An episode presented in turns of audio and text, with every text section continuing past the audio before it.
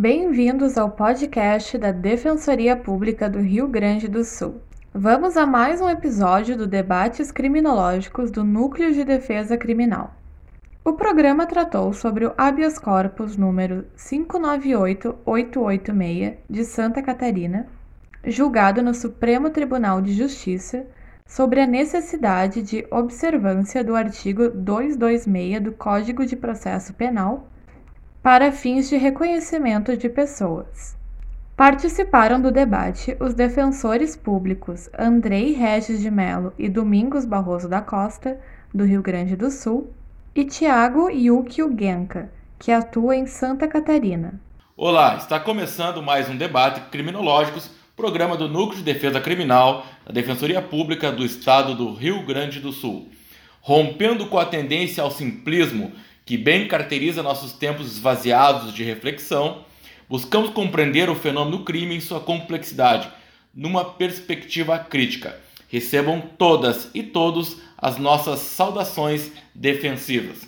Ao meu lado encontra-se Domingos Barroso da Costa, defensor público, e hoje temos a satisfação de receber o Dr. Tiago Yukio Genka Campos, defensor público de Santa Catarina, que esteve à frente do habeas corpus número 598886, que foi emblemático por mudar a questão jurisprudencial no campo do reconhecimento, no artigo 226 do Código de Processo Penal. Doutor Domingos, diga um olá para o nosso ilustre convidado, doutor Tiago. Bom dia, Tiago. Bom dia, Andrei. Meus parabéns ao, ao Tiago pela grande vitória no STJ.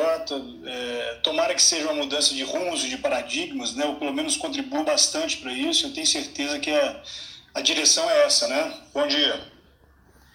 É, antes de passar a palavra para o, para o doutor Tiago, e também cumprimentando pelo maravilhoso trabalho realizado no Superior Tribunal de Justiça, eu destaquei um trecho para que os nossos ouvintes é, vejam a importância do trabalho que foi feito pelo, pelo Dr. Tiago, é que é o seguinte, abre aspas, é, o ministro uh, Sebastião Schietti, né, assim, redigiu um trecho do, do, do acordo, abre aspas então, a análise da matéria posta em discussão neste habeas corpus, trazida a essa corte em petição inicial redigida com muito esmero e técnica pelo nobre defensor público do estado de Santa Catarina, Tiago Yukio Genka Campos, acaba perpassando pela relação do processo penal com o fenômeno das falsas memórias, especificamente quanto aos seus reflexos na prova do reconhecimento pessoal.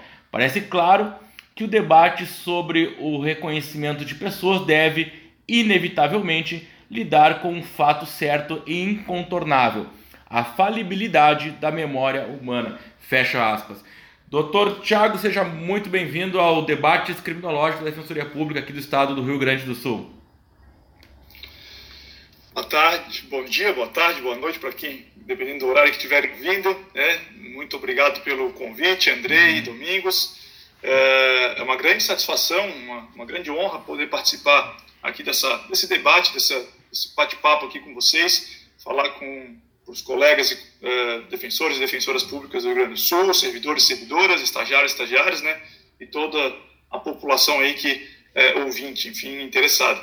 É uma grande satisfação poder tratar desse tema, desse julgamento que foi realmente histórico, né, mas aqui eu quero deixar bem claro, dividir aqui os méritos com toda a Defensoria Pública Estadual, especialmente nesse caso com a colega de, que trabalhou na origem, a a defensora Rafaela Fernandes, lá da, da comarca de Tubarão, né? e em geral ali com meus colegas de núcleo ali, e com toda, uh, toda assessoria, né?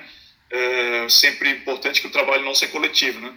E destacar que essa, esse elogio aí uh, no voto do ministro Schietti, né, e também na, na sessão, foi bastante generoso o ministro, né? A gente tenta fazer sempre o melhor, né? A gente, nossa, nossa função é, principalmente em trabalho nos tribunais, assim, é, tentar aproximar o que se tem da doutrina, da teoria, da ciência, né, e colocar nas peças de forma de forma a conseguir viabilizar tanto otimizar o trabalho, a gente tem uma demanda enorme, mas também qualificar um pouco a discussão. E ali o reconhecimento foi foi bastante generoso, fiquei bastante contente, né, Mas, mas é isso, vamos conversar aí sobre, sobre essa decisão, né, sobre o caso em si e sobre as, as consequências, desafios que, que ele provavelmente nos trará aí uh, nos próximos dias. Perfeito, só fazer uma correção, acho que acabei falando o ministro Sebastião, o ministro Rogério Schetti eh, Cruz. E mas Thiago, antes de, de adentrarmos no, no assunto principal do nosso programa, é, acho que é importante a gente ouvir um pouco sobre a tua trajetória, ouvir um pouco sobre a Defensoria Pública Santa Catarina, que é uma, uma co-irmã é, ainda muito jovem. É, então, se pudesse até para situar nossos ouvintes, aonde tu estás lotado, como é que é a tua, a tua rotina de trabalho, é, e um pouco da tua, da tua caminhada até chegar à Defensoria Pública do Estado de Santa Catarina. Ah, muito, muito bacana, André. Vamos, vamos lá. Aqui, a, a Defensoria Pública de Santa Catarina tem uma história curta, né? Na verdade, ela acaba de completar sete anos.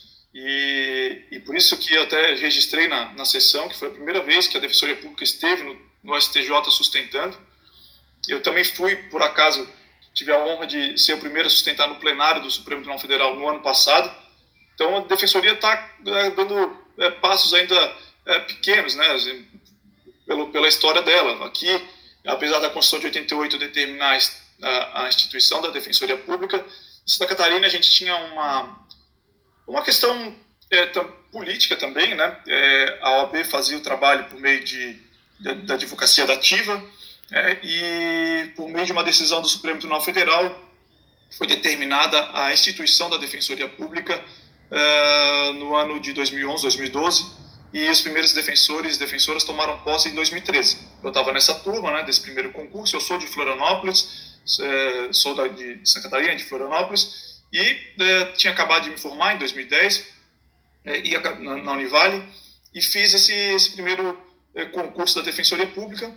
É, eu, na verdade, fiz dois concursos da Defensoria Pública do Estado de Santa Catarina e do Paraná, e, claro, é, a Defensoria de Santa Catarina era onde eu é, minha preferência, eu acabei conseguindo, como eram os primeiros defensores que tomaram posse, eu consegui ficar já em Florianópolis, comecei atuando na área criminal em primeiro grau, depois passei ali para a área de moradia, área de saúde, e voltei depois, desde que foi instituído o núcleo recursal criminal, que é a área que eu gosto muito de. Eu, eu também sou professor de direito penal na Univale, é, fiz é, mestrado na, na UFSC, é, em teoria do direito, mas abordando muito a questão da aplicação da pena.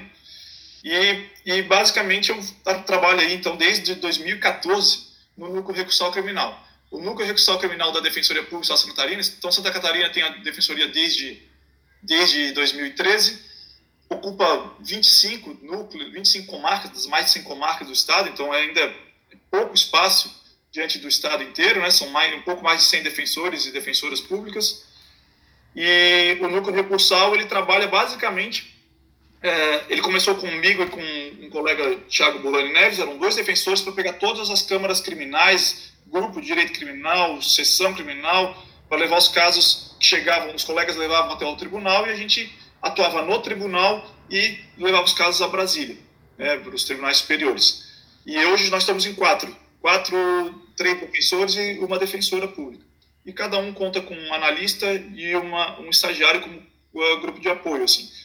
É uma demanda enorme. Assim, a rotina é, é de analisar, em média, de 700 a 900 intimações a cada trimestre e fazer aí, em média, de 400 petições por, por, por trimestre, que é o relatório que a gente tem que fazer. Né? Então, é uma demanda enorme é, e, enfim, é, o que a gente consegue fazer e, às vezes, daí conseguir alguns, escolher alguns casos para poder sustentar, enfim.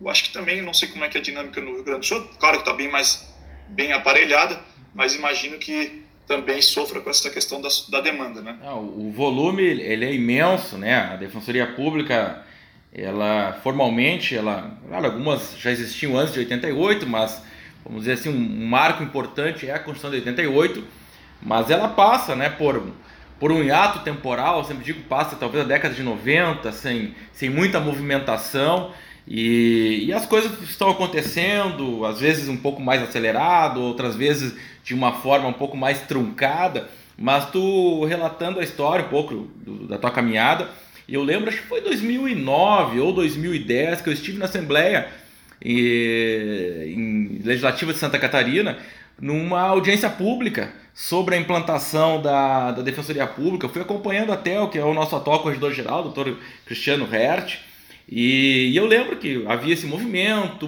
de, de, algumas universidades, mas enfim, né, foi, foi via Supremo que, que a, a, pressão maior para a criação da Defensoria Pública do Estado de Santa Catarina, que é um estado extremamente importante, né, é, pela visibilidade que tem, é, as questões políticas, enfim, né, e não poderia de, de, de, deixar de ter a Defensoria Pública, né, mas muito, muito importante escutar. Doutor Domingos, fique à vontade aí para fazer algumas considerações iniciais, não sei se já passamos para o nosso, o nosso tema principal.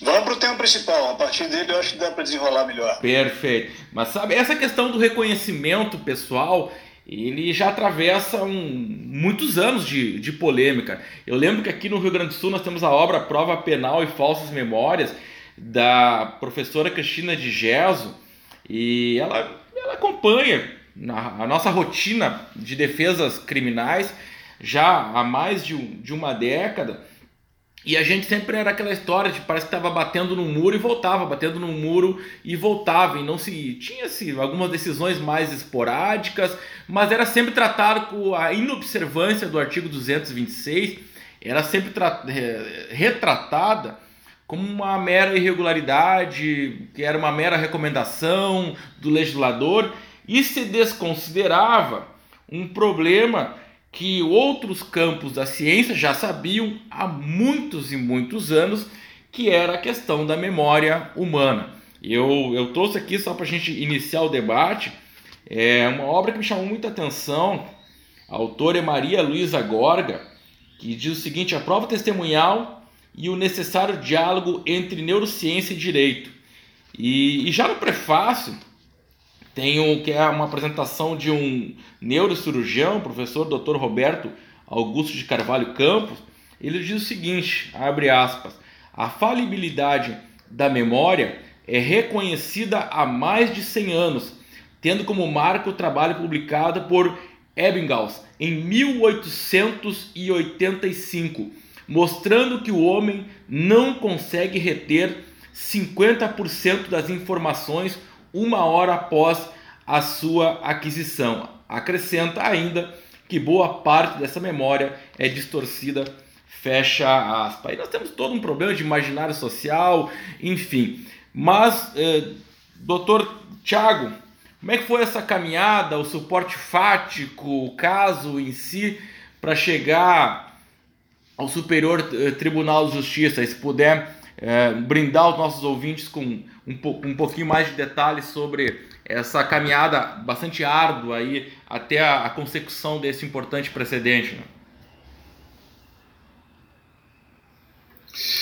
Bacana, bacana, André. Obrigado pela introdução. Realmente é um tema muito importante, tanto para a ciência em geral, mas especialmente para o processo penal, né? E a gente vinha aí é, derrapando aí em algumas crenças que esperamos que essa decisão seja um marco aí para realmente uma tomada de novos rumos, novos rumos na produção de provas, especialmente, né, temos que deixar registrado, especialmente contra réus pobres, que na verdade, em geral, era o que esse tipo de prova é, atingia, mas em geral, para a população em geral. Eu só queria fazer um destaque, cara, eu falei da, da criação da Defensoria Pública aqui de Santa Catarina, só esqueci de de fazer um destaque da importância desse movimento que a que tu te referisse. Eu estava nessa sessão como aluno, como Bacana. estudante em 2009. Bacana. É, o professor de Direito Constitucional levou a gente porque era uma era uma, uma é, é, é era uma audiência pública promovida é, com iniciativa, né, com a pedido principalmente da, de uma universidade aqui do, do oeste de Santa Catarina, tinha uma professora que era muito é, entusiasta da criação da defensoria, e eu estava lá e teve a participação importante né, na criação, daí, na decisão do STF, pra, até o caso de SF, da ANADEP. Né? Uhum. Teve uma importante atuação, foi quem ajuizou a DI, acho que junto com a ANADEF também, mas é, destacar a importância deles também é bom registrar. Bom, no caso, é, a gente, claro, acho que todos nós que atuamos na área criminal e atuamos em casos de roubo, especialmente, mas também de, de crimes sexuais, né? É, mas especialmente roubo, a gente já teve que se defrontar com esse tema da, do reconhecimento como prova única ou prova principal né, para a condenação. Esse caso foi um caso, é, acho que talvez podemos chamar de, de emblemático a questão fática por si só, porque ele, além de se basear simplesmente no reconhecimento fotográfico, ele tinha outros elementos que denunciavam o, que, é, o quão absurdo era, era aquela condenação. E, e isso destacava, então reforçava é, tudo que a ciência já vinha dizendo, que, é, que essa é, sacralização do reconhecimento pessoal ele causava é, riscos de condenações injustas é, muito reais. o caso, na verdade, tratou de um, de um roubo, né, um crime de roubo, é, num restaurante, numa churrascaria de Tubarão, né, no dia 20 de é, setembro de 2018. É, duas pessoas entraram nessa churrascaria, elas, é, lá em Tubarão, elas estavam encapuzadas, né, e ameaçando, é, fingindo estar com uma arma de fogo. Nenhuma testemunha foi capaz de dizer que viu arma de fogo, por isso que, inclusive, foi afastada a arma de fogo no caso concreto. Estavam só simulando que tinha algo embaixo da, da camisa. Eles foram até o caixa, é, então um ficou com um caixa e outro ficou abordando uh, as demais vítimas. E no caixa uh, eles conseguiram tirar 50 reais e como o dinheiro era pouco ali, que eles entendiam no empreendimento, acabaram pegando dinheiro e celulares de, algumas, de alguns clientes. E o evento ali foi bem rápido, né? Uh, a, a luta foi bastante, foi bastante rápida, eles ficavam falando, oh, olha para o chão, é, falar para todas, as, todas as pessoas, olha para o chão, não olhe para a gente, é, ameaçando utilizar arma de fogo ali. Uh, acontece que uh, depois disso, então, esses dois foram duas pessoas que entraram, né? Uh, e eles saíram, fugiram num carro e depois esse carro foi encontrado e esse carro estava no nome de uma terceira pessoa. Então foram duas pessoas condenadas né, nesse caso. Um, um daqueles que entrou né, no restaurante e o outro que era o dono do carro que foi condenado por emprestar o carro para a prática do roubo. Foram esses dois os pacientes né, do, do habeas corpus. O, o outro que, que entrou, é, teve um outro, um terceiro ali que, que entrou no restaurante, né? O, as duas pessoas que entraram no restaurante, uma foi condenada, que era o que a gente estava defendendo, e o outro sequer foi reconhecido, né? Nem chegou a ser é, processado. É, o fato daí que gerou a, a, questão foi que foram chamadas algumas vítimas, tanto do donos dos estabelecimentos ali, os funcionários do estabelecimento, quanto vítimas é, clientes ali do, da churrascaria, foram chamadas à delegacia a maioria disse que não conseguia reconhecer ninguém e tal, e três vítimas, uh, duas vítimas disseram que poderiam reconhecer, uh, uh, pelo menos é o que consta, né, o reconhecimento é um reconhecimento bem informal mesmo. A gente tem, às vezes, no reconhecimento fotográfico, pelo menos uma descrição mínima, que tenta aparentemente é, se aproximar do artigo 226, mas aqui não. Aqui foi uma, um termo, eu mostro aqui para os colegas, um termo uhum. simplesmente dizendo, ó, termo de reconhecimento por foto. Aos dias tal, uh, achava-se o senhor tal, uh, que reconheceu, sem a menor dúvida, o nome tal, como sendo um dos autores que praticaram o roubo no restaurante situado na BR tal, tal, tal. E daí assina com duas testemunhas. Esse, e daí copia e cola, fizeram com uma outra, com uma outra vítima.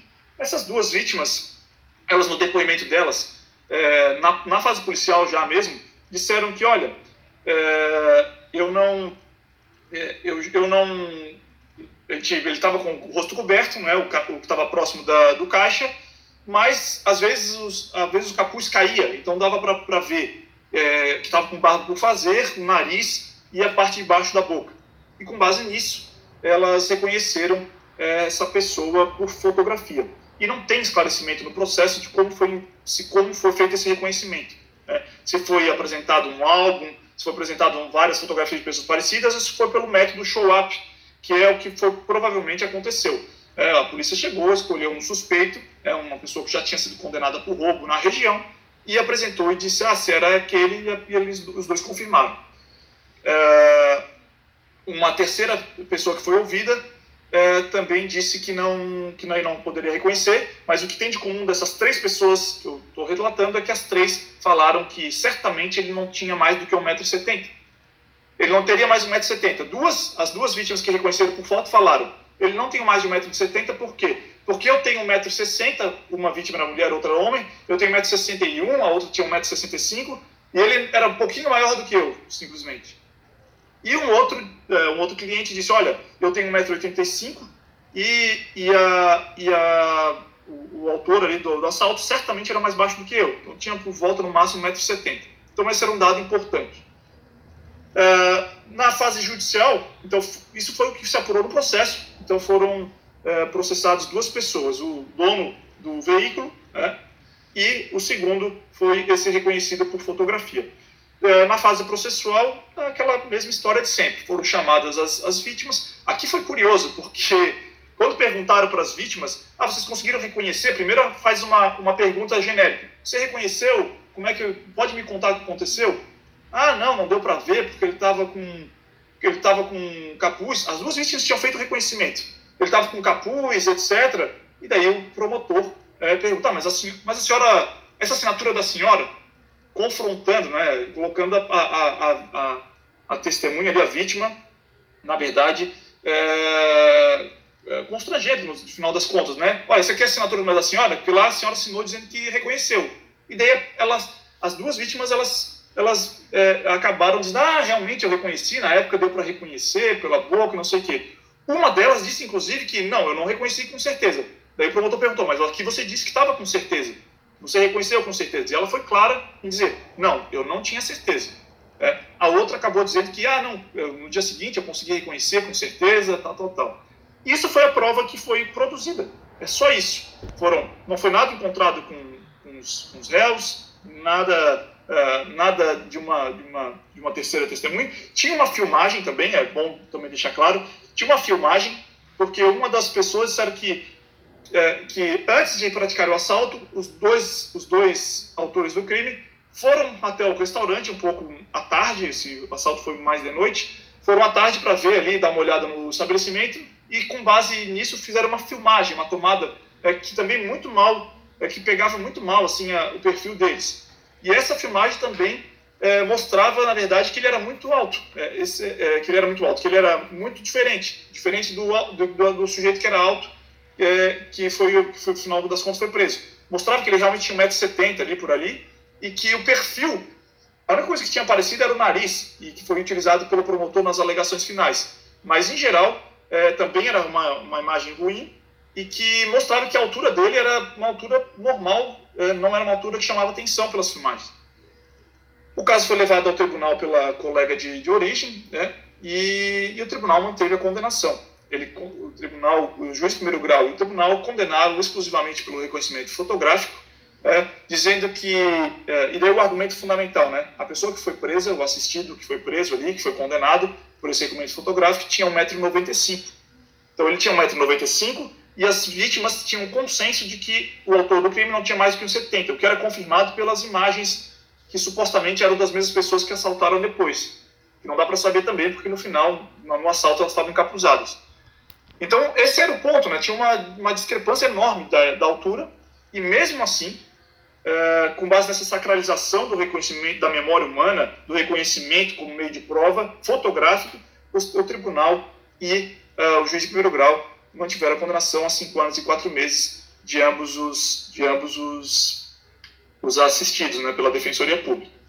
É, é, um foi condenado de, um foi condenado pela questão da, do veículo e o outro pelo reconhecimento fotográfico. É, e daí a gente fez, a gente utiliza no aqui no núcleo recursal criminal, a gente tem utilizado com mais, é, com mais recorrência o habeas corpus, é, em substituição ao recurso especial porque a gente tem tido bastante efetividade e principalmente pela questão da possibilidade de concessão liminar. Né? Então, é, foi basicamente o que a gente fez, fizemos um habeas corpus, eu repetei o habeas corpus, estava no recesso forense ali do, do STJ, o ministro presidente acabou é, teve um problema ali que eu, na época o ministro presidente não analisou a, a, liminar e determinou que o relator quando retornasse das férias analisasse todas as liminares eu fiz uma, nesse caso específico, é, além de tudo isso que eu já falei, o assistido era um assistido que estava muito preocupado, ele estava reconstruindo a sua vida. Ele já tinha sido condenado por roubo, estava sendo processado por outros crimes, mas há muito tempo não tinha nenhum envolvimento. Ele estava trabalhando, é, tinha acabado de ter tinha uma, uma filha pequena, estava uma, uma, uma, esposa que dependia dele, e ele estava trabalhando e ele estava apavorado, dizendo e foi até a defensoria de Tubarão e falou com a defensora jurando que não, não tinha sido ele autor do crime, que precisava é, não ser preso para poder reconstruir a vida dele. Ela entrou em contato comigo, trouxe os documentos, e eu utilizei esses documentos para peticionar, apelando ao, ao ministro Schietti que reanalisasse é, imediatamente a liminar, porque é, o que aconteceu? Como os processos do, da, não tiveram a liminar analisado durante o recesso forense, o ministro Schietti é, despachou dizendo que não analisaria nenhuma das liminares porque não teria como dar conta. É, e ele analisaria tudo com mérito, porque houve um problema ali no próprio STJ, acredito. E eu fiz uma petição incidental, neste caso, pedindo particularmente para que analisasse por causa da grande probabilidade do direito e por causa da urgência do caso. E ele deferiu eliminar. Né? Deferiu eliminar, disse que era um caso importante e depois ele designou para, para, para a turma. Então, geralmente eles julgam eliminar, julgam monocraticamente. Né? A maioria dos julgamentos no STJ são por decisões monocráticas. Então, ele deu para perceber que seria um caso que poderia ter alguma mudança, alguma repercussão. E daí eu me habilitei para fazer sustentação oral e ah, também foram habilitados ali como o Amicus Curia, o, o Innocence Project Brasil e o Instituto de Defesa do Direito de Defesa, só que o IDDD é, fez a habilitação sem tempo para fazer a sustentação. E daí depois seguiu-se a decisão é, que é de conhecimento aí de, de grande parte é, dos colegas. É, doutor Tiago, antes de, de avançar ainda na, nas questões do, do julgamento, mas é, da tua fala são, são duas questões que me chamaram a atenção e eu gostaria também de ouvir um pouquinho o Domingos. A primeira delas é que não é uma excepcionalidade o trato é, da coleta dos elementos de investigação de, na forma de um vale-tudo feita pelas nossas polícias. Né? É, é, é o policial que na abordagem já mostra uma, uma foto para a vítima do seu próprio celular, de um banco de dados é, que é, é construído de, de forma aleatória, a partir de critérios muitas vezes que eles acabam trazendo o fazendo o extravasamento de preconceitos sociais que aquele policial é, possui. É, na tua fala também se destaca algo que é muito importante, ou seja, é o estigma. Pega alguém que já tinha um antecedente, já tinha envolvimento com fatos pretéritos na justiça criminal e a partir de então essa hipótese está consolidada, que é um grande problema. Doutor Domingos também tem uma experiência aí na, em defesas criminais e, e também nos tribunais superiores. É, gostaria de ouvir um pouco sobre a, a, fala até agora feita pelo, pelo nosso colega, o, o Tiago. Bom, é, primeiramente, é, eu queria acrescentar a bibliografia sugerida aí, o, o Gustavo Noronha, né, que tem um, um, livro sobre falsas memórias na, na prova processual penal também, e uma referência que tinha esse mais antigo, que são os sete pecados da memória do, da memória do Daniel L. Schechter. Isso era uma referência ali na década de 90 para os cursos de criminologia, enfim, 90, 2000. É, mas é, a seletividade sempre chama atenção, né? essa, essa seletividade, os modos de operar com, com esse, abre aspas, inimigo, fecha aspas, no direito penal, e no caso do Brasil, o pobre negro ou pardo, preferencialmente, são, são clássicos. Né? O, pegando também uma coisa que o Andrei sempre fala aqui, a nossa briga é muito com o senso comum, com as narrativas padronizadas que se criam e que a gente tem tá tentando desconstruir o óbvio. Né? E tribunais, é, Ministério Público vão adotando esse discurso e a gente acaba no kit flagrante do tráfico, a gente acaba na denúncia anônima. Na própria sustentação da revista vexatória agora, uma das preocupações grandes nossa como defesa e dos Amit Curia era justamente isso. Se houver modulação, vai tudo por água abaixo. Porque ah, autoriza desde que justificado modos de justificar se criam o tempo todo. É a denúncia anônima, é a, a, o fato de, de, de, da pessoa ser reconhecida como ex-praticante de tráfico, ou um, um, dia praticante de tráfico. Então, assim, a, a, nossa briga grande, eu acho, é contra um senso comum que é criado e que vira padrão dominante, né? E que causa condenações desde o inquérito. O processo só esquenta aquilo tudo, né?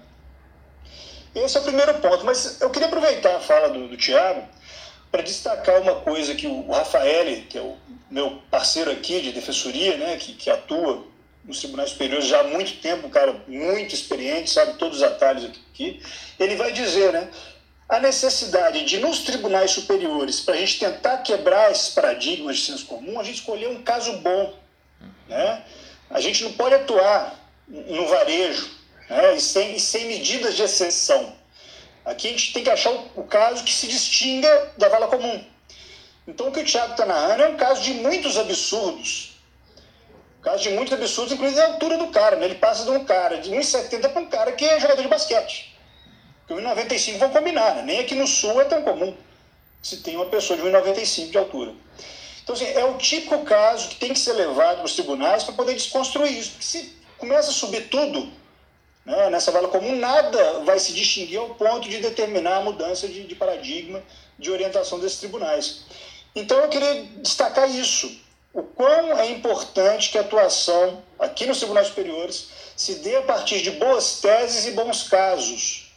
Porque se a gente entulhar os tribunais superiores de processos iguais, a gente corrige muitos efeitos colaterais, inclusive aquele de fechar as portas do habeas, né? Inclusive aquele de analisar tudo igual, né? tudo também na, na base do, do, do, do entulhamento. E por aí vai. Eu queria destacar isso e, chamar o Tiago de novo para falar sobre essa, essas impressões nossas. É, pois é, é, antes até de, de, de passar para o Tiago, o próprio ministro destaca, e, e, acho que os nossos ouvintes vão gostar bastante de, de escutar, a questão do Messi e do Ibrahimovic, né? que foi a forma muito criativa é, de quem estava de fora assistindo a, a sessão, mas de perceber né, aquele é, triplo carpado né, feito pela defesa para poder chamar atenção de olha, o absurdo está aqui. É, de, puder, Tiago, também contar um pouquinho para nós dessa, dessa pequena história dentro dessa grande história aí.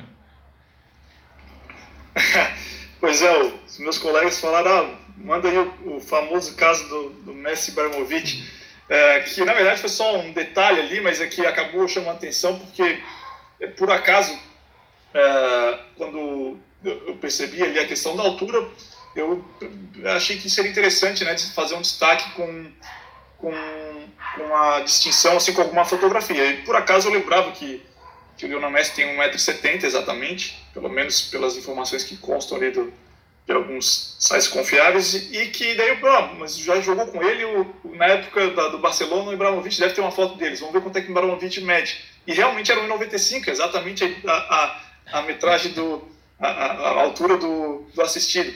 E daí eu utilizei essa foto para destacar né, essa eh, discrepância que foi ressaltada aí pelo colega Domingos, que na verdade, só o fato de, de alguém ter 1,95 já chamaria atenção, né? Qualquer um destacaria a, a, a, altura. Primeira coisa que você destacaria se alguém está é, num ambiente e tem 1,95m é aquele sujeito alto. É, e ainda falar que não só não era, não só não ter essa, esse destaque, que seria suficiente, a meu ver, para demonstrar que, que, é, que, não era o autor do crime, mas, em segundo lugar, é, dizer que a pessoa tinha 1,70m, que 1,70m para a altura é, não é uma altura também que possa ser considerada alta, não é, não, não teria um, nenhuma possibilidade de se aproximar. Então, é, a foto foi justamente para mostrar isso, na verdade, né? O Messi que é considerado baixinho, nem é tão baixinho, mas ao lado de alguém de 95 se torna uh, evidente ali a diferença. Então, Só um parênteses aqui, ó. E o Messi, é, o apelido dele é a Pulga, né? a Pulga, é verdade. É, sobre a questão dos. Essa questão é, do colega Domingos é muito interessante, daí é uma questão que já sai um pouco aqui da, da nossa conversa, mas é a questão de uso estratégico, né? A gente tem essas conversas ali no, na atuação dos tribunais superiores, de colegas que atuam nos tribunais, é, promovida pelo CONDEG, e a gente tem essa discussão. Assim, é, eu, eu, eu eu acho importante que a gente utilize casos emblemáticos para tentar sustentar, escolher para sustentar e, e, levar os casos adiante, mas eu não sei como é que é a realidade no Rio Grande do Sul, talvez seja um pouco diferente, mas aqui em Santa Catarina a gente tem que fazer habeas corpus pensando no direito subjetivo mesmo. É, é, é são muitas, foram muitos casos de ilegalidade, assim, só para vocês terem uma ideia, no ano passado eu impetrei é, quase 600 habeas corpus no, no ano passado, simplesmente a na minha atuação ali, e, e tive um, um, um, grau de provimento, acho que tive uns 15% que não foram analisados ainda, mas dos que foram, é, de, desses que foram impetrados, 35% foram concedidos, né? Então é bastante coisa, né? Eu não consigo abrir mão de, de, de fazer habeas corpus, mesmo em casos que não sejam emblemáticos, porque tem gerado efeito, tem repercutido na, na vida dos assistidos. Talvez o uso estratégico seja mais escolher um caso estratégico para pedir que se leve uh, a, a, turma, ao colegiado, e fazer sustentação, investir. Mas em continuar impetrando, principalmente em, questões de aplicação da pena, né? aplicação e execução da pena, que compõe aí cerca de 80% dos casos que pelo menos eu tive êxito uh, no ano passado, ainda, uh, principalmente pelo descuido, a aplicação da pena, que é um assunto que eu me interessa, a gente poderia conversar longamente aí, que é uma, eu acho que talvez a função mais importante de um defensor público ou de uma defensora pública na área criminal é, é o controle na aplicação da pena. E aqui eu não estou falando só de dosimetria, de quantidade, de meses, de dias e anos, mas estou falando também de substituição da pena, é, regime inicial, a primeira etapa da aplicação da pena, que é muito esquecida né, nos crimes que têm pena alternativa, escolher entre detenção ou multa. Os juízes geralmente não fazem essa escolha fundamentada, né? destacada pelo Saulo de Carvalho. Eu acho que essa é a nossa função, a gente vai ter que continuar fazendo e levando casos, caso a caso, para que o STJ é, conceda o direito naquele caso concreto e o tribunal continue julgando de forma diferente nos outros casos. E isso é a média que vai ser mantida, assim, a gente vai para 600, 550, 600 habeas corpus por ano para conseguir é, essas, esses ajustes. Né? Eu acho, é, enfim, eu, eu até gostaria de ouvir uma, o que, que o, o, o, colega Domingos entende sobre isso, sobre esse excesso de, de casos, mas com um provimento até considerável, um terço dos casos né, são concedidos, isso é bastante. Sendo, eu estou falando de um terço e não de um terço, tem ainda 15% que não foram analisados, então talvez essa média pode chegar até 40%. É, é, enfim, é uma questão a ser é, discutida, inclusive, institucionalmente. Né? Eu não sei se Domingos quer fazer alguma consideração? É... Podemos, podemos sim. Uhum. É, é, o seguinte, o que, que, que, a gente tem pensado muito aqui? Eu acho que tem uma, uma, um ponto da fala do Tiago que é fundamental. Se está dando certo, tem que continuar, mas há formas que a gente pode implementar e que dê mais certo ainda, melhorar a efetividade. Então é diagnosticar qual que é o caminho a ser trilhado para que seja ainda mais efetivo. O Minas Gerais tem números fantásticos a respeito disso né? harmonizar a atuação de primeiro, segundo e terceiro graus. Né? E aí o Tiago tocou no ponto que, era, que eu estava tava dizendo basicamente disso. No terceiro grau, a atuação tem que ser a partir da tese boa e do caso bom, com muito cuidado para efeito colateral.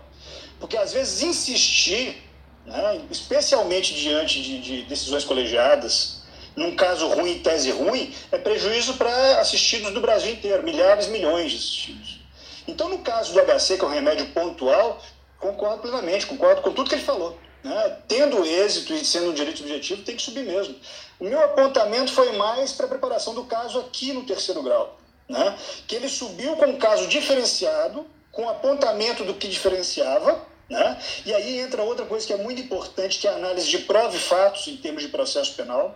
Não adianta você subir com a tese da nulidade, porque eles estão exigindo prejuízo para reconhecimento de nulidade, sempre tida como absoluta, né? E, e, fazer essa prova do prejuízo é óbvia, é draconiano, né? Óbvio por quê? Porque é a liberdade do cara que está em risco, né? Então, assim, eu concordo, o habeas corpus ele é um remédio que tem que ser utilizado sempre que possível.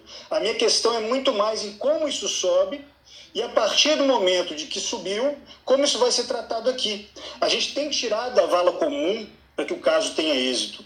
No caso do Tiago, foi um caso que saiu de lá muito bem montado, um habeas corpus certamente muito bem instruído, com teses né, sólidas, e que chegou aqui já e teve o êxito.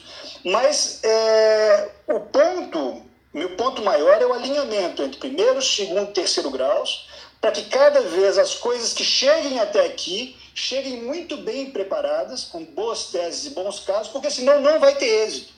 E além de não ter êxito aqui, porque a função maior de um tribunal superior é uniformização de jurisprudência, até do tribunal disciplinar, enfim, mas né, a gente pode dar muitos tiros no pé. Isso é uma realidade. Inclusive, naquele material disponibilizado para os colegas do Rio Grande do Sul, tem exemplos concretos disso. Teses que a gente sabe que são inexitosas, levadas para colegiado, confirmam inexitoso em prejuízo aos assistidos do Brasil inteiro. Né? Em prejuízo da defesa penal, acima de tudo. Então, meu apontamento era basicamente esse. Inclusive, me possibilitou lembrar que, que da importância, e isso o Tiago fez e demonstrou, da análise consistente de prova e fato, que é isso que distingue o caso. Se vier com tese preta por ter ali, fórmula pronta, não vai, não vai. Você, você vê essa a questão aqui é, muitas vezes passa pelo não decidir ou pelo barrar o recurso. Se a gente não dá uma coisa consistente para isso poder perfurar essa primeira, essa primeira barreira, simplesmente a gente corre sedimentar, consolidar a jurisprudência a nosso desfavor. Mas o uso do HC, quando ele é, ele é bem feito, digamos assim, os números são muito bons. Você vê, pô, 35% de êxito é fantástico. Minas Gerais também fantástico. tem números absurdos, em STJ e STF. Mas por que fizeram esse trabalho de harmonização? Então, creio eu que passa pela disponibilização de teses, por exemplo, dessa do reconhecimento, é hora das defensorias do Brasil inteiro bater nisso mas bater de qualquer jeito, não, bater preparando o caso, como o Thiago fez. Né? Para que suba aqui e tenha êxito aqui, porque eles vão ter que uniformizar aqui. Né? A questão da prisão de ofício. Caiu na quinta turma que outro dia, já temos precedentes importantes no STF. É hora das defensorias do Brasil inteiro baterem nisso, para melhor efetividade do direito. Né? desses assistidos, desses milhões de assistidos que a gente, que a gente né, atende todos os dias. Então é muito nesse sentido. Agora, o HC é um remédio excepcional, porque ele é pontual. Vai ali na, na, naquele caso e decide aquele caso. Inclusive, muitas vezes nem, nem é muito considerado como precedente pelos nossos tribunais, embora deve, devesse ser. É, eu vou introduzir, eu vou voltar um pouquinho na questão do reconhecimento fotográfico e até para chegar num ponto que eu acho crucial que o Poder Judiciário, e não só o Poder Judiciário, que o sistema de justiça tem que se colocar numa posição de mais controle em relação ao inquérito policial. Porque o que nós estamos vendo hoje, testemunhando, é uma instância de ratificação daquilo que é feito no inquérito policial. E vou um pouquinho mais além. Se a gente fazer o recorte em relação à lei de drogas, nós vamos presenciar uma instância de ratificação de um ato extremamente efêmero que é a abordagem policial. Em menos de um minuto, em diligências extremamente céleres, é, ocorre a distribuição de categorias, ou seja, consumidor de drogas, posse para uso pessoal ou tráfico de drogas, e os resultados jurídicos eles se encontram em campos diametralmente opostos. Mas pra, também para salientar que não é uma mera uma mera excepcionalidade esse caso que aconteceu, doutor Tiago. Isso é algo do cotidiano da defesa criminal no, no Brasil. Eu lembro de uma situação que aconteceu comigo na comarca de Canoas, onde o, o rapaz, os familiares me, me procuram, o rapaz se encontrava preso, onde ele diz que, que não, não havia cometido, era caso de homicídio, não, não havia cometido aquele, aquele homicídio. E, e negava, e negava, e negava, e a gente vai desenvolvendo aquele filho e sabe que algo está errado naquele contexto, naquele contexto probatório. E, e daí, bom, vamos para o reconhecimento na. Havia reconhecimento fotográfico, não havia reconhecimento pessoal na delegacia de polícia. Ele está em prisão cautelar. Vai para a instrução. Na instrução, a vítima sobrevivente, eram duas vítimas sobreviventes, reconhecem ele foi feito ali mais ou menos dentro do 226, né? as pessoas, na medida possível, é, com uma certa semelhança, e as pessoas reconhecem. E eu digo, pá, cara, é tipo, uma, assim, ó, o que é inevitável agora é que nós vamos para o júri. É, e ele, mas doutor, não fui eu, não fui eu, não fui eu, e, e a familiar sempre procurando. Bom, para finalizar, eu desconfio que aquela coisa, tipo, ah, vamos refazer na medida possível a instrução de novo. E nós vamos para o tribunal do júri, eu arrolo dentro do limite legal uh, quem poderia rolar, peço a imprescindibilidade das vítimas, vamos escutar todo mundo de novo. E somente no plenário, na instrução do plenário, a vítima sobrevivente explica como se deu o reconhecimento em sede de delegacia de polícia. Ela diz o seguinte: havia um sujeito lá que era o tal de Bolinha, que conhecia razoavelmente a criminalidade, que era a vítima avisada, e até houve uma fatalidade nesse, nesse, nessa situação, porque quem morre é o dono do mercadinho, que, que deixa essa, essa, essa testemunha era viúva, que levou um tiro na perna, era viúva do dono do mercado, e a polícia chega e diz para ela: Olha, o Bolinha disse para nós que é Fulano o autor do crime, e dá um apelido. Né? E ela, não, mas se o Bolinha disse que é, que era um parente um pouco distante dele, se o Bolinha disse que é, então é, né? Porque o Bolinha conhece das coisas. E, nessa, e o reconhecimento fotográfico, embora nos autos estivessem separados, ela e a filha estão na mesma sala e ela e a filha fazem o mesmo reconhecimento fotográfico a partir do que disse o tal do, o tal do, do Bolinha. E a partir de um apelido, aí vem o problema do estigma, porque essa pessoa que tinha um apelido, ela já tinha envolvimento criminal. Então, no, no dia do julgamento, ela conta isso, e aí é perguntado para ela: não, mas em juízo, como é que tu reconhece? Não, eu já tinha é, visto a foto dele, vejo a contaminação da memória, a contaminação dessa, dessa prova. E só para finalizar, para não tomar muito espaço aqui, esse júri termina de uma forma muito interessante porque a, a, vítima sobrevivente, que perdeu o marido nesse episódio criminoso, ela fica assistindo a totalidade do julgamento e quando termina ela se abraça na companheira do réu, que é absolvido, e elas, as duas choram copiosamente, mas ela se alivia da injustiça que ela estava a, ah, contribuindo para acontecer. Então vejo a temeridade, o ato translocado que foi feito dentro desse inquérito, era uma pena superior a, a 30 anos, era um homicídio consumado, dois homicídios tentados, todos qualificados. Então era, era muita cadeia que estava em jogo, por quê? Por causa do famigerado equívoco, da tal da mera irregularidade que muitos ainda a, continuam a categorizar em relação ao reconhecimento pessoal e no caso fotográfico que tem problemas ainda mais sérios, né?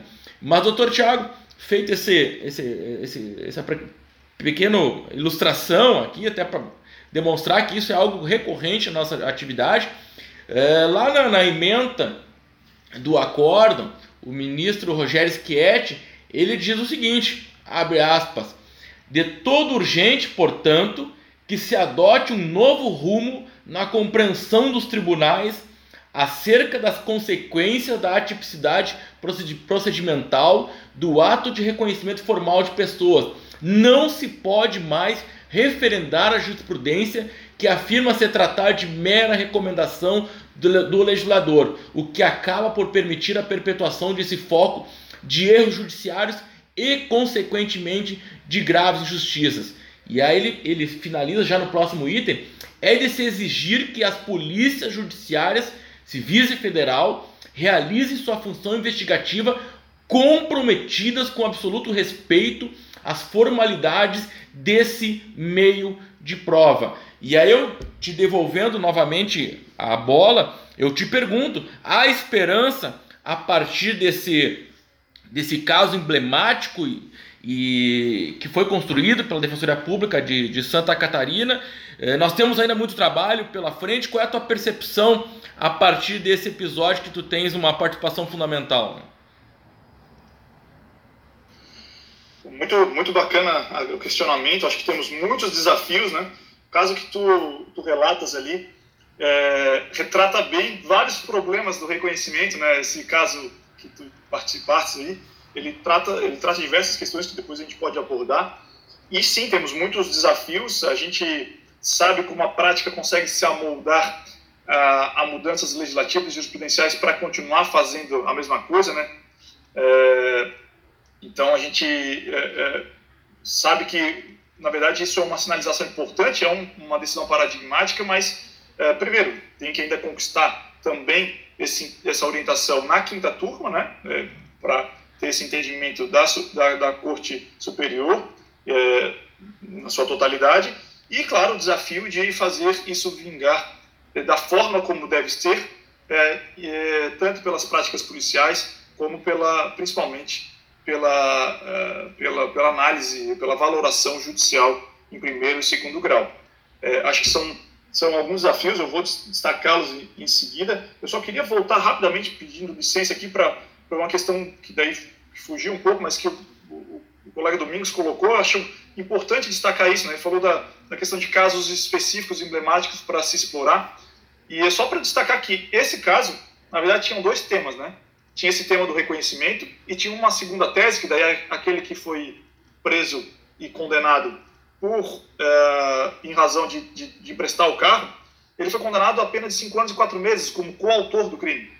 Isso é muito comum que a gente, que o Tribunal de Justiça de Santa Catarina, ele para afastar a tese defensiva de participação de menor importância, uhum. é, a causa de diminuição de pena lá do artigo 29, parágrafo 1 do Código Penal, ele em vez de falar que é uma participação, mas que não é de menor importância, ele afirma a coautoria, diz que é coautor.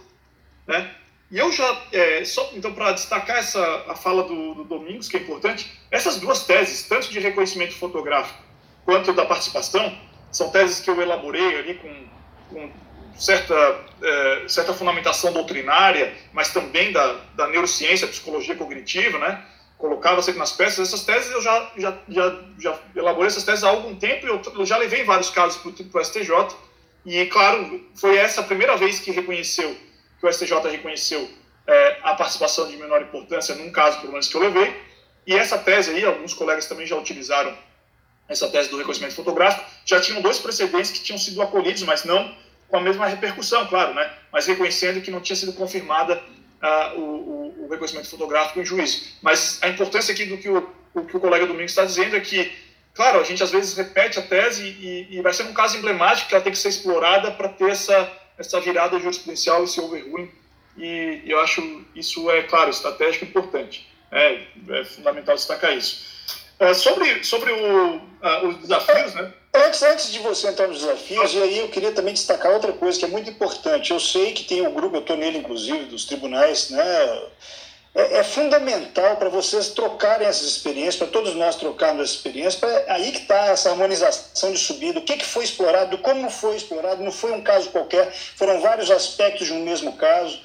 A gente pode chegar ao ponto, se isso for bem feito, essa troca de teses, essa, essa, essa estratégia, eu prefiro quase não usar essa palavra, eu, eu, eu reservo essa palavra estratégico, estratégico para momentos especiais, porque ela está meio banalizada, mas se a gente conseguir implementar esse tipo de estratégia, a gente pode inclusive pautar os tribunais superiores. Né, para decidirem os temas que a gente está levando, as questões que a gente está levando. Então, isso, é, isso é fundamental, especialmente num momento drástico para a defensoria pública, tudo que é público nesse país. A gente tem que afirmar nossa importância da, da melhor forma possível. Né?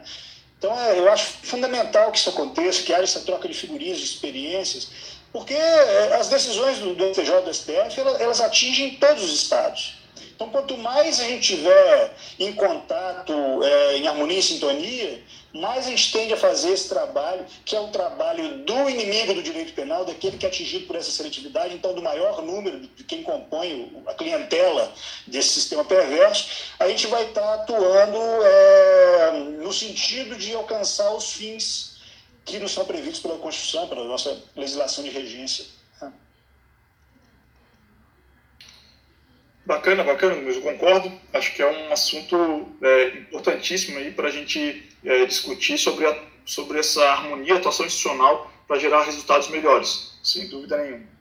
É, voltando ao, ao, caso aqui, é, sobre a questão do, das consequências, dos desafios da decisão, é, é claro, a gente também teve bastante é, sorte também em reconhecer isso, que o caso caiu com o ministro Rogério Schietti e na sexta turma, porque o ministro Rogério Schietti ele também tem esse perfil corajoso de uh, apresentar soluções. Uh, e todos os ministros ali, naquele caso, reconheceram, né, isso até foi destacado pelo André ali na leitura da emenda, reconheceram ali que, que aquela condescendência do STJ em relação a considerar o artigo 226 como mera recomendação já não fazia mais sentido. Né? Todos eles reconheceram que, que era um problema, que, que já causava desconforto. então, acho que é, dois aspectos importantes dessa decisão, né? Um aspecto principal, é, não, não dois principais, eu acho que os dois são tão importantes quanto, mas um aspecto é reconhecer que a forma do artigo 226 é uma garantia mínima, um conteúdo, uma garantia mínima de credibilidade dessa prova, então, ou seja, dizer que o artigo 226 é lei e não mera recomendação, é, basicamente essa foi uma importância do Superior Tribunal de Justiça na sua função de fazer garantir a lei federal, é? Então, essa é uma questão importante e, e, e, deixar claro que o descumprimento torna a prova, nesse caso, eles, o, ministro Sketch utilizou a distinção doutrinária de prova ilegítima e prova ilícita, é, com consequências ali, ele, na decisão dele, ele, ele discorre sobre isso, ele diz, olha, a prova é ilegítima porque viola normas de direito processual e, além disso, ela pode ser refeita, né? ela pode ser, é, pode se utilizar a mesma fonte probatória é, desde que ela seja realizada de acordo com, com o procedimento legal. Ele deixa isso aberto. É, e não é, diferenciando da prova ilícita que violaria direito material, que mereceria exclusão do processo ou é, inadmissibilidade no processo. É, esse é o primeiro aspecto, e aqui já tem uma questão que a gente pode, vai ter um desafio, né? é, a psicologia cognitiva, todos os autores que estudam a psicologia do testemunho, enfim, da, que estuda a, a, memória humana, trata essa prova como irrepetível, né? É, a, a, ideia de que trouxe aqui o, o André é, é, é, é muito interessante, né? Para exemplificar isso, essa ideia de contaminação do reconhecimento futuro pelo reconhecimento fotográfico.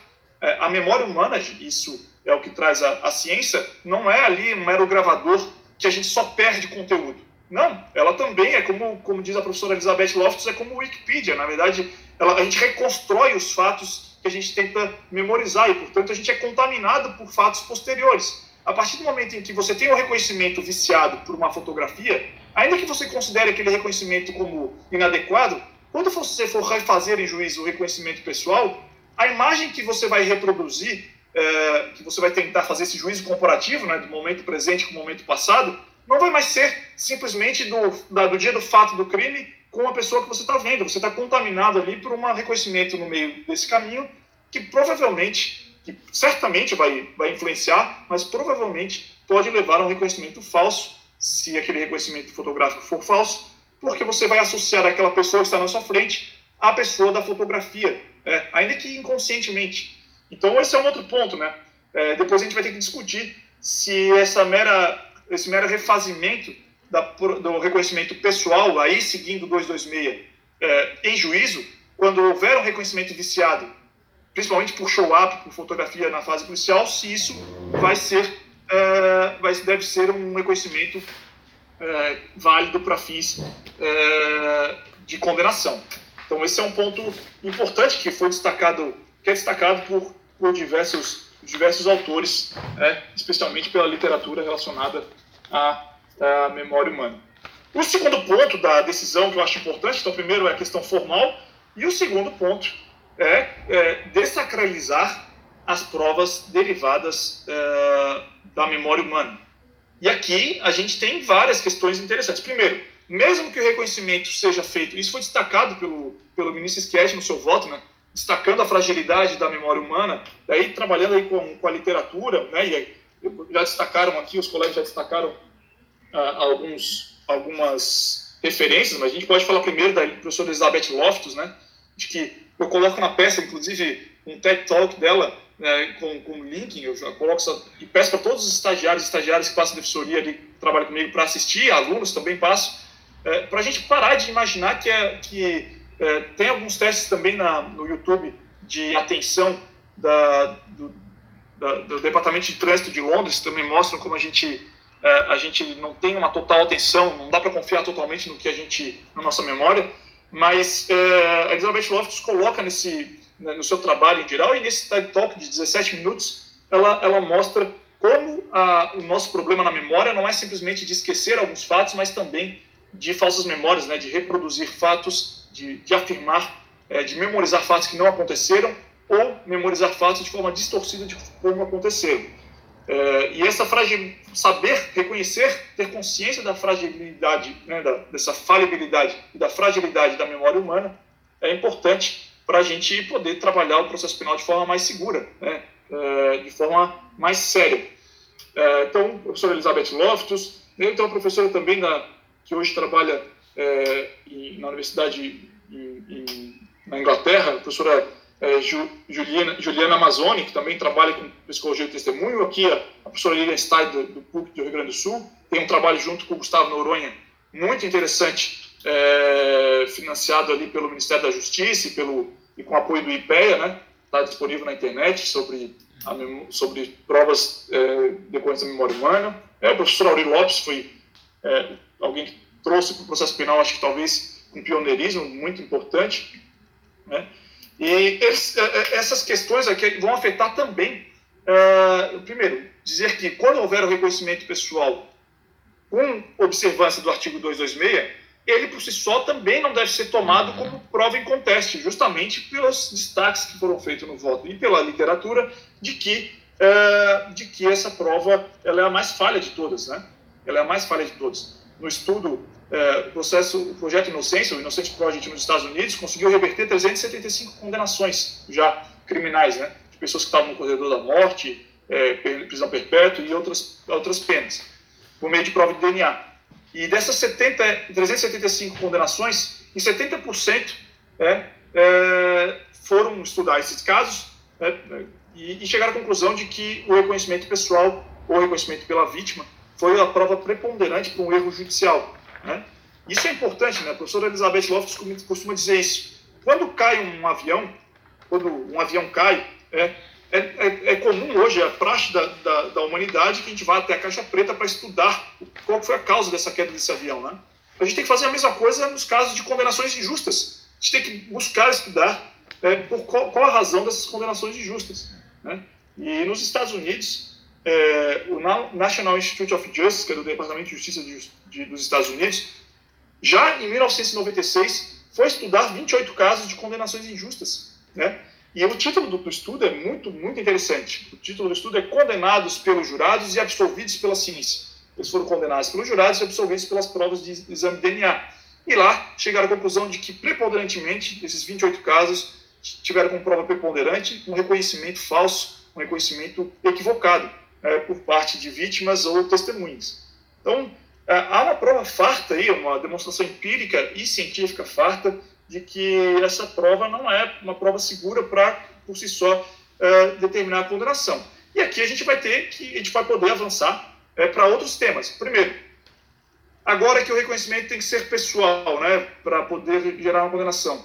A gente vai poder, é, o, o, o, investigado pode ser é, obrigado a participar dessa produção de prova? Pode ser conduzido coercitivamente para essa produção de prova? Né? O Supremo Tribunal Federal declarou inconstitucional a condição coercitiva para fins de interrogatório, tanto policial quanto judicial, na DPF 395-444. Mas lá ficou, eh, temos que ser honestos, lá ficou explícito né, no voto. O, o, o, o ministro Gilmar Mendes ele acaba é, introduzindo o seu voto, dizendo que, olha, aqui não se aplica a outros procedimentos, né, a gente está falando de inconstitucionalidade do, da, da condição coercitiva para fins de interrogatório do imputado. É, isso não impede que ele seja, ou não, a gente não está tratando aqui de, de condução coercitiva para reconhecimento, etc. Me parece que a proibição de, a, a, garantia de não produção de prova contra si mesmo, o direito ao silêncio, né, direito, a, direito constitucional ao silêncio e a, a, o direito de não produzir prova contra si mesmo, esse garantido na Convenção Americana de Direitos Humanos, eles ah, permitem a gente defender, sustentar a tese de que não, ele não está obrigado a participar desse reconhecimento. Tiago, então, é um... me permite só uma pequena parte aqui. Claro. Eu lembro, eu não vou lembrar, recordar o número exato aqui, aqui do habeas corpus, do Sepúlveda pertence, mas onde ele trata das, das conversas informais que são travadas entre policiais e, e, o investigado. Mas ele cita ali o ministro da, da Suprema Corte, década de 60, 70, dos Estados Unidos, o ministro Arthur Goldberg, onde ele diz o seguinte: se a eficácia de um sistema de justiça depende da participação ou da colaboração do investigado, do acusado, há um problema com esse sistema. Né? E nós estamos falando aqui 2020. É, 2020, eu dizia isso em relação à, à revista vexatória. É, nós não podemos esperar que hoje todo mundo é filmado, nós estamos aqui conversando, a gente sai para fora da porta das nossas moradias, nós estamos sendo filmados.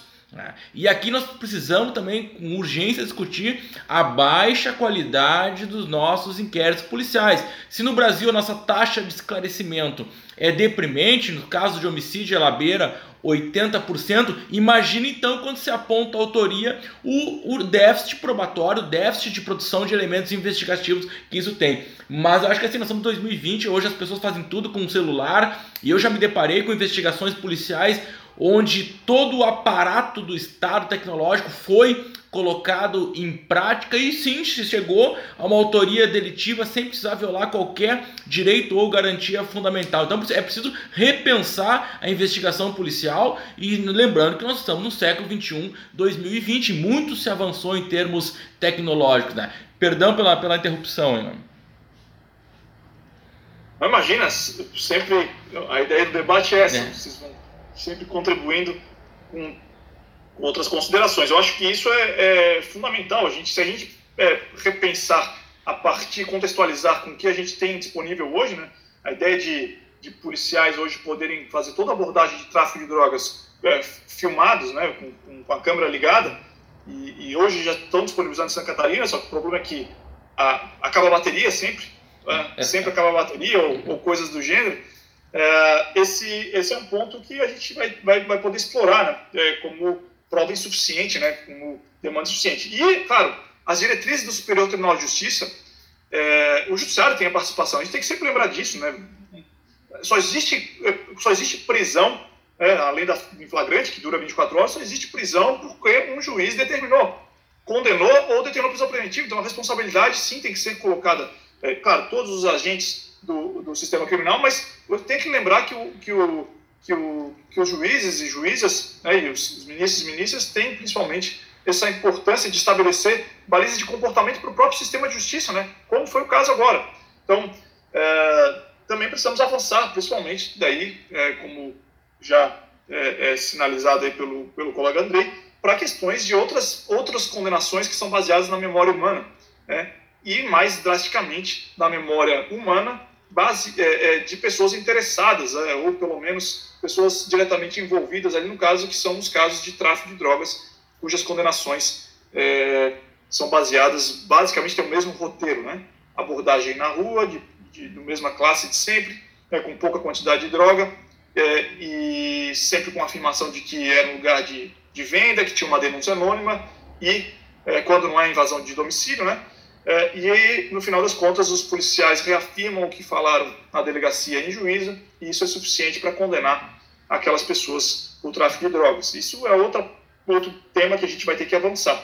Né? Então, eu acho que tem, é, existem alguns, alguns desafios aí que a gente vai ter que, é, vai, ter que, vai ter que levar adiante, mas o mais importante é que eu acho que essa decisão, ela, ela, ela, ela se abre principalmente para ouvir a ciência, né? E não é, a ideia de que nós precisamos é ouvir a ciência para não continuar é, tropeçando em falsas crenças, né?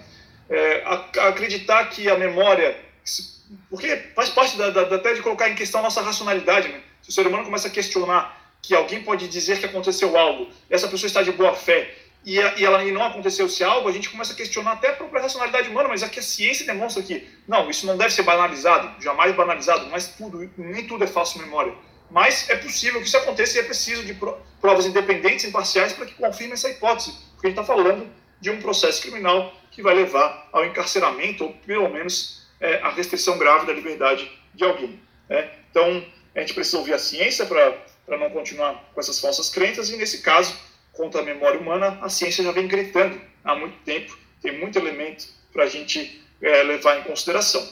Né? Acho que é, a questão do reconhecimento fotográfico tem vários problemas que foram ressaltados pelo Andrei também, a questão do acirramento da seletividade. O sistema é seletivo estruturalmente, a gente sabe, não é um acidente que o sistema penal seja, seja seletivo, mas o reconhecimento ele é basicamente duas fontes de pegar as fotos, né? ou redes sociais, né? mas basicamente eles pegam geralmente é, dentro do álbum da, da próprio sistema de justiça, que são pessoas que já tiveram passagem pelo sistema de justiça. Então acaba sempre reforçando ali é, a seleção das pessoas que são imputadas é, e são reconhecidas. É, a questão também do que foi destacado pelo ministro Schietti, que o reconhecimento fotográfico é um reconhecimento estático. Nesse caso, não, não representa nem a altura, né? além de não, não, não poder transmitir os trejeitos da pessoa, mas nem a altura. Nesse caso, ficou claro. Né? Talvez se fosse o reconhecimento pessoal, já teria sido descartado desde o início. Né? É, e claro, aqui o grande problema é, o, os métodos que são utilizados, que não são documentados. A gente pode agora começar a exigir gravação desse, desse reconhecimento do procedimento, principalmente para evitar essa sugestão, esse induzimento né, feito pela, às vezes até inconscientemente, pelos, pelos policiais. Né? Existe uma discussão se o reconhecimento deveria ser feito de forma simultânea, como diz o nosso código, ou sequencial. Né? O professor Lopes defende que seja sequencial, ou seja, primeiro apresenta uma uma pessoa e a vítima disse sim ou não. Daí apresenta outra é, sem que elas fiquem do lado da outra. Né? Isso, é, isso evitaria que, que ela tivesse, que ela fosse constrangida a, a escolher a mais parecida dentre aquelas que estão previstas. Mas isso não é consenso na literatura.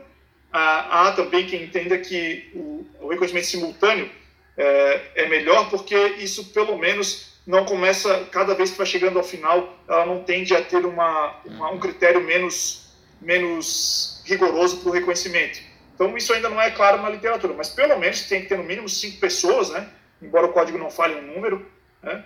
é, que esse procedimento seja gravado e que é, o, o, o, o, agente que for que seja responsável ali por instruir a vítima deixe claro que ela pode não reconhecer ninguém e que isso não tem problema algum, que isso não vai interromper as, as investigações, que isso pode acontecer, que isso é comum e que o importante é que ela não reconheça alguém é, com dúvidas. Esse é o ponto importante, né? E jamais perguntar tem certeza ou qualquer pergunta capaz de sugestionar a vítima ou influenciar.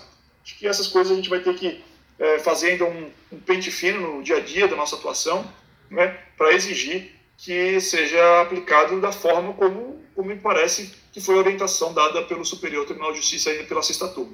É, doutor Tiago, eu vou encaminhar, a partir da, da tua fala, eu vou encaminhar um, uma questão para o Domingos, é, e, e tu tens um mérito muito grande, a gente olhando de fora, a, a impetração desse habeas corpus, que tu superas algo que é uma expressão do Salo de Carvalho, que é, que é a arrogância jurídica. É, ou seja, demonstrar que é preciso ouvir outras áreas do conhecimento. E tu trabalhas de uma forma brilhante, pontual, aí, e, e não, e não por outro. A é, questão teve resultado maravilhoso nesse, nesse habeas corpus.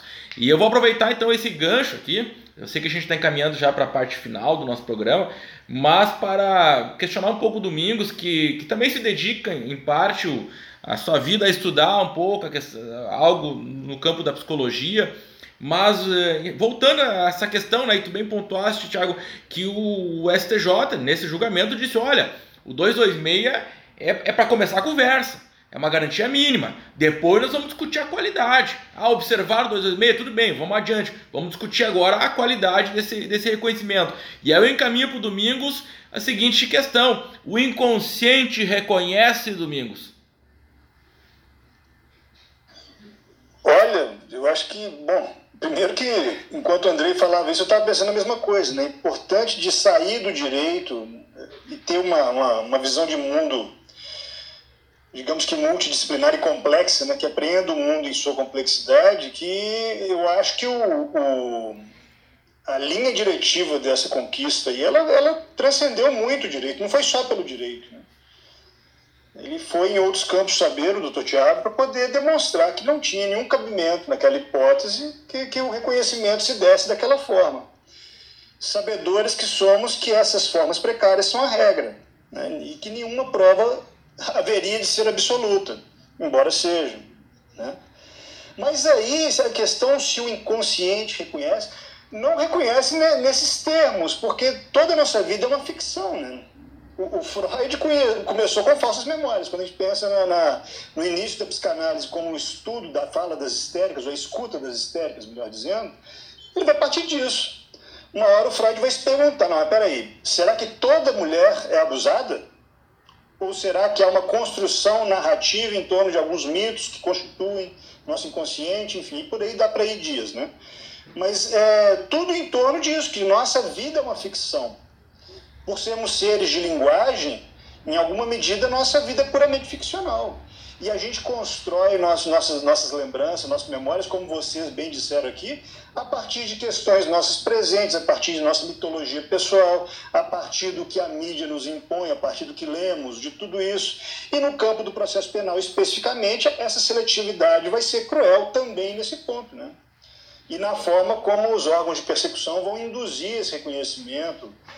É, é, essas batalhas são sempre muito difíceis para nós, né? porque a gente volto à fala do começo, a gente tem que estar sempre desconstruindo mitologias, sensos comuns, né? e por aí vai, e, e, o próprio trabalho da polícia. Né? Por que, que um policial sempre vai confirmar, é, num processo de tráfico, por exemplo, onde isso é um clássico, né?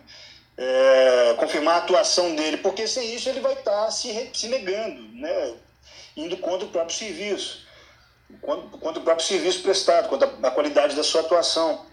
Então, é, o que eu tenho que destacar nesse momento, respondendo a, resposta do André, agora voltando para o Tiago, é isso. Eu acho que é muito importante a gente sair do mundo do direito, porque o direito ele serve a outros mundos, né? ele não, não é uma, um valor nesse aspecto que vale por si. Né? É, e, e, destaco também na atuação do Tiago isso, como é que foi importante essa, essa, esse saber que extrapola o direito, que, que nada de braçada para outros campos, que a gente vê que ele vai muito bem, né? é, maestria ele desenvolveu essas teses, e que é o ponto de criar o distinguishing ali e quebrar o paradigma. Né? Vai lá, vamos fazer o seguinte, Thiago, nós estamos com uma hora e 14 para ver como flui, o papo tá bom e a gente flui. A gente não tem limite de horário no, no, no podcast, mas a gente tem feito assim uma hora e 14, uma hora, uma hora e 15, uma hora e 30, sem problema algum. Mas eu sei que daqui a pouco aí já está chegando no horário de, de, de, de, de, de saborear a, a bela culinária do litoral catarinense, né? E eu não quero também te prender muito tempo aqui. E então, para tuas considerações finais, a partir de que disse o, o nosso colega Domingos e também da, da, tua percepção que tu, tu tem sobre esse, esse fantástico episódio, fantástico resultado que teve o habeas corpus 598, 886 Santa Catarina para o mundo jurídico, ou melhor, para desconstruir o mundo jurídico, né? Obrigado, obrigado, Rei. Também a questão de ver se tem colegas aí, colegas com paciência para ouvir até agora, né?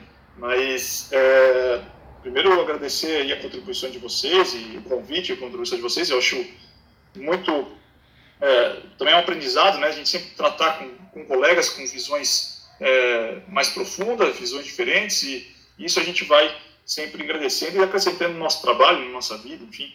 É, sobre é, a questão do, da decisão, acho que eu concordo muito com, com Domingos, essa importância de transcender de, de, de ter essa abertura, né? Essa, essa, mostra a importância, essa decisão um reconhecimento formal de um tribunal importante do país de que o direito não basta por si só, né?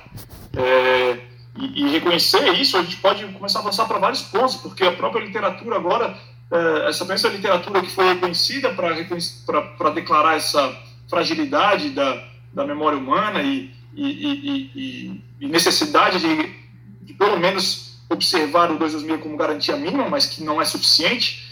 Também essa mesma literatura diz, por exemplo, que o reconhecimento interracial ele é quase, quase inútil, assim, ele tem uma eficácia muito pequena. Trabalho com a ideia de que o show-up é totalmente descartado pela, pelos protocolos internacionais, a ideia de, a polícia mostrar um suspeito para a vítima, pela essa questão daí também do que o, que o, que o Domingos já, já, já trouxe, da dissonância cognitiva, a ideia de, do efeito aliança, o efeito é, é feito um compromisso, né, que é trabalhado também no processo penal pelo professor Bernard Schurman, fez um estudo empírico uh, na relação de juiz, juízes com, uh, com promotores, né? Ele fez um estudo, dividiu em dois grupos e mostrou que quanto mais, uh, quando o juiz toma contato com a, o inquérito policial, ele tem uma tendência maior de condenação. E quando o juiz toma contato, tem um pedido, em, caso, em casos duvidosos, ele tem um pedido de condenação do Ministério Público, ele tem um efeito, ele tem uma tendência maior a condenar, um percentual bem maior de condenação do que quando não há manifestação do Ministério Público ou quando não há contato com o inquérito. Isso mostra que quando ele tem contato é, inicial com alguém que, que foi ali o efeito é, compromisso ali, né, que ele se ele toma contato com alguém que ele já vê na primeira impressão de que é um um acusado, uma pessoa que provavelmente praticou o crime ou investigado, ele tem uma tendência a confirmar essa hipótese na condenação.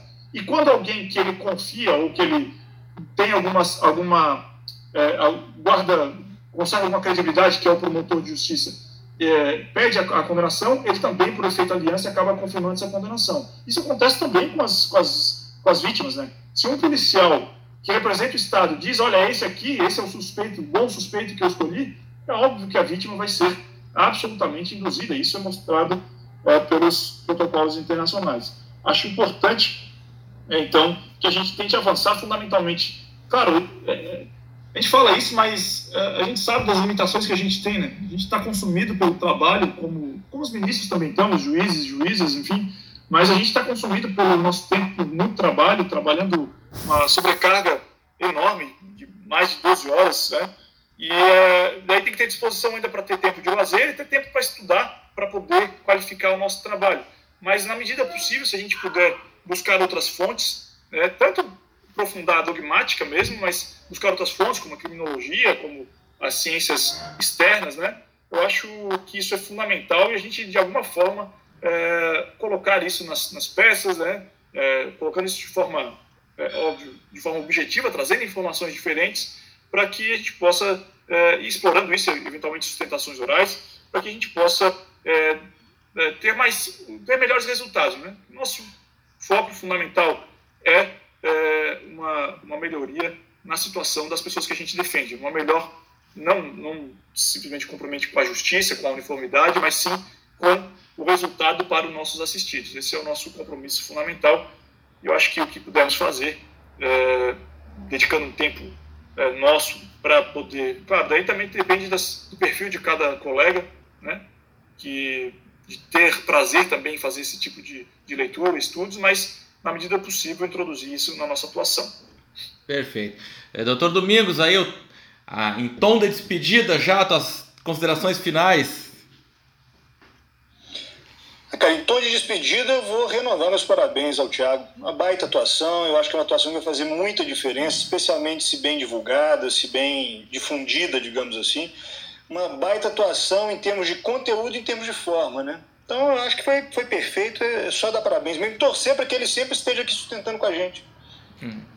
É, que muito legal, muito legal. Eu também, eu tenho que cumprimentar novamente o Thiago, foi e acho que já recebeu os aplausos já na própria sessão do julgamento lá do, do ministro relator e, e a destacada atuação de, de, de, conteúdo, de forma, como bem disse o, o colega Domingos. Isso é motivo de muito orgulho para a família Defensoria Pública, né? que nós somos uma, uma nova família nesse sistema de justiça que vem ó, há poucas décadas tentando é, trilhar, mostrar que é possível um outro caminho, especialmente pra, para a justiça, a justiça criminal. Tiago, eu te agradeço assim, do fundo do coração por ter é, aceitado o convite de dividir algumas angústias no programa Debates Criminológicos. Eu sempre digo que nós estamos aqui ainda aprendendo a lidar com essa ferramenta, mas estamos semeando um espaço né, de, de discussão crítica mesmo né, do, do, do direito penal, do, do, processo penal. A gente pelo menos coloca ali na, na plataforma, bota para rodar e aqueles que se interessarem por ouvir o outro lado de várias histórias, né, pode, pode acessar e eu tenho certeza que não apenas eh, os nossos colegas, servidores da Defensoria Pública, mas os ouvintes de um modo geral aí vão sair diferentes depois de terem escutado a tua fala. Mais uma vez que receba a minha admiração pelo teu trabalho e os cumprimentos pelo não só por este habeas corpus aqui, mas pelo pela rotina de trabalho que tem desenvolvido na Defensoria Pública de Santa Catarina. Muito obrigado, Andrei, pelo convite. É, obrigado é, também, Domingos, pela, pelas intervenções. Foi um, dia de, de, aprendizado. Espero que tenha sido alguma, de alguma forma útil para quem estiver ouvindo. Né? Eu acho é, esse é o propósito principal. Parabenizar por essa iniciativa. É, eu acho muito interessante né, a Defensoria se, se modernizar e se valer aqui da, das mídias sociais. Eu, assisti, eu ouvi alguns, alguns. Eu vi que tem vários, são vários programas ali no, na dentro da, da plataforma, né? então existem questões mais de informação para a população, existem questões de informação sobre decisão. Achei muito interessante, acho que é uma proposta que a gente tem que também adotar aqui em Santa Catarina, na medida do possível. É, parabenizar aí pelo, pela oportunidade. E é isso, a gente. É, uma coisa que eu acho que a gente precisa se precaver em relação a essa decisão é que ela não vai é, gerar efeitos por si só. Né? A gente sabe que a prática, isso foi com a lei das medidas cautelares, lei das, das penas substitutivas, é, todas as as decisões é, em favor de supostamente é, direcionadas ao não encarceramento ou à redução do encarceramento são na verdade utilizadas como forma de complemento do encarceramento, né? Então não é uma alternativa à prisão, começa a ter, ser uma alternativa à liberdade. Então a, a, prática policial e a prática judicial de primeiro grau acho que vão tentar é, buscar atalhos para manter a prática igual. Então a gente tem sim que que é, ficar atentos e, e tentar exigir e, daí impugnar bastante para a gente conseguir é, um progresso efetivo com essa decisão. É, uma das propostas, por exemplo, a professora Janaína Matida defende a exigência de, de observância da cadeia de custódia também nas uhum. provas decorrentes da memória. Acho que é um, um bom assunto depois para a gente, futuramente, para a gente começar a abordar nos tribunais. É, e agradecer, então, muito obrigado pelas contribuições de vocês, pela oportunidade. Espero que a gente continue aí, é, um dia é, conseguir, seguindo o conselho do colega Domingos, conseguir fazer outros, levar outros casos adiante, mas parabenizar pelo trabalho de vocês, pelo trabalho fortíssimo da Defensoria Pública do Rio Grande do Sul, né, e, e, e dos colegas, especialmente aí pelo trabalho é, feito aqui, e queria daí também registrar agora é, por fim, o, que os cumprimentos aí os, e os méritos têm que ser divididos com a colega de primeiro grau, que atendeu o assistido, destacou a, a, a questão da diferença de, de, altura, entrou em contato comigo, colega Rafaela Fernandes, de Tubarão, né, defensora pública, muito competente, é, meus colegas de, de, da 17ª Defensoria ali, o, o analista Alexandre e a estagiária Joana, e meus colegas de núcleo ali, uh, Ludmila Drummond, Thiago Neves, que é do Rio Grande do Sul, e Daniel Degal, também pelas trocas de ideias e discussões. Obrigado aí, um abraço a todos e todas. Então, novamente, agradecemos então a participação no programa. Vai um, um, uma saudação muito entusiasmada, entusiasmada para toda essa turma que tu nominaste, né? A gente sabe que a, aquela peleia do dia a dia da instrução também ela não é não é muito fácil. Então, uh, fiquem todos bem neste período ainda de incerteza, nesse período pandêmico. Uh, estamos encerrando mais um debate criminológico. Até o próximo episódio.